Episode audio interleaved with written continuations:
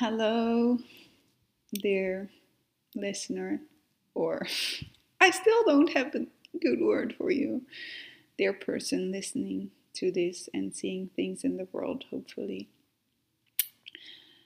Welcome to a new episode, fourth episode. Um, nice that you are here again or for the first time.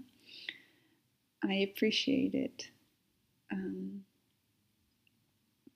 I'm curious what brought you here.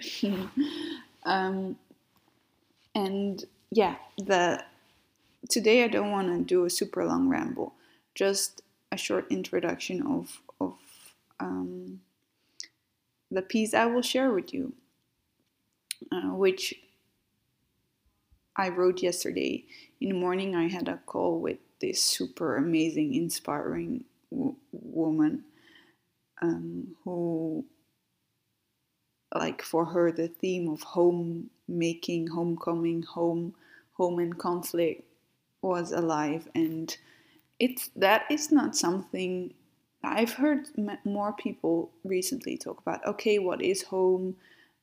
Um, la la la. And it it never resonated super much with me. But then when i heard her speak i was like oh yeah there is so much in there.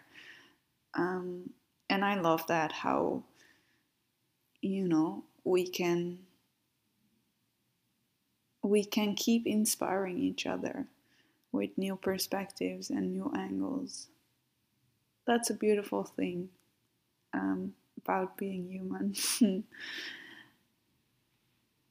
and then I, I after this call I felt inspired to write about it again a very imperfect thing. I should also maybe i should stop expressing that it that i find it imperfect and just own it.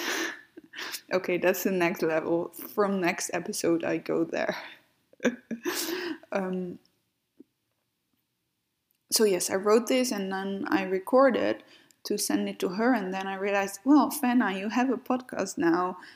Um, you can share it there and share that episode with her and with the rest of the world because the world I want to live in is not one centered around consumerism and materiality where scarcity creates value. I want to embody and live in a world where a world of relationships and networks where plenitude plenitude, plenitude. I don't know. plenitude or plenitude uh, creates value. And this is a way to, one of the ways I can do that, one of the spaces I can create to share um, with people I know and people I don't know. And, and somehow, sometimes I feel. Uh, I'm holding myself back of, of sharing my voice with the world and saying, Hello, here I am, this is my podcast, please listen to me. And then then I I realize in a way I am the first female person in my family. Well, my generation, so I would say together with my sister, um, I'm the first female person who has the option to share their voice publicly, who has this privilege. And then I'm with my ego saying, oh no, it's not good enough. Who am I to share? Well, maybe three generations back, if I think about like my great grandmother, who I never met, who I know nothing about. But when I imagine her situation, I can only imagine that she would say, Girl, shout your voice from the roofs if you can. Use the power you have, and maybe it's not much that you can, not a big space of leadership you can create, but a small thing is way more than nothing and, and being silenced. Um, so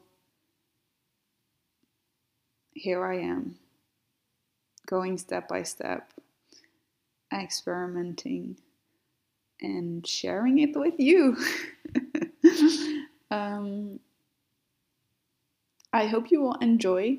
Let me know what you think. Um, all feedback is super welcome. I love it. Keep it coming. Um, subscribe, follow, like, share everything if you feel like it. Um, but mostly do what feels right for you. Thank you for being there. Enjoy.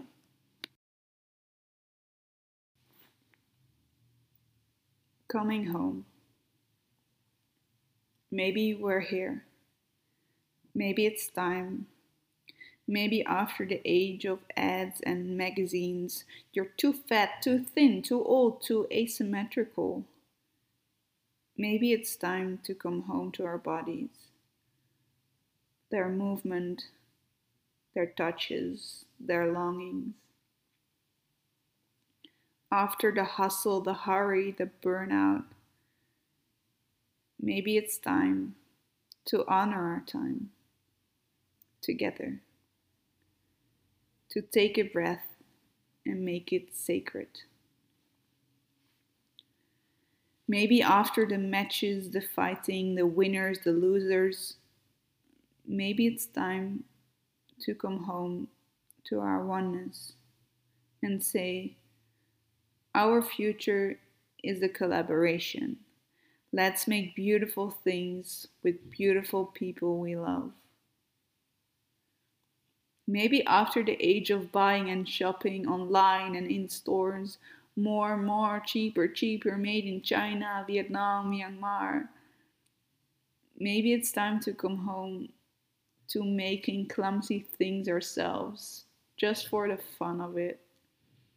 DIY kombucha, awkwardly knitted scarves, imperfect sourdough breads. And maybe it's time to come home to enough a candle, a stillness, writing a postcard. What else do we need on an evening like this? After the highways, the airplanes, the faraway places, the further and further exotic, expensive, exquisite, maybe it's time to be an explorer of the world where we are the forest and lakes on the bike the leaves, the skies, the smell of the soil. Maybe it's time to travel to our own piece of land a garden, a fruit tree, a long kitchen table. Maybe it's time to travel to the places of noticing and appreciation. This sunray this smile of this stranger. This carrot that was planted and watered and nurtured and harvested, transported, sold, bought, cleaned, cut, roasted, salted, and now on my plate. Maybe after making change and fixing stuff, we can come home to being change, in flow, in flux, impermanence, imperfect. Maybe after scrolling and serving and tweeting and numbing, we can come home to the pain deep inside, the tears of the darkness but also the warrior parts of our being, the trembling and aliveness of facing the fire, afraid and awake. Maybe after the shame, all the fears, the culture of never enough, maybe we can come home to daring to love deep love for ourselves and the world and the whole. Maybe we are ready for a revolution that is not a revolution but an evolution of home.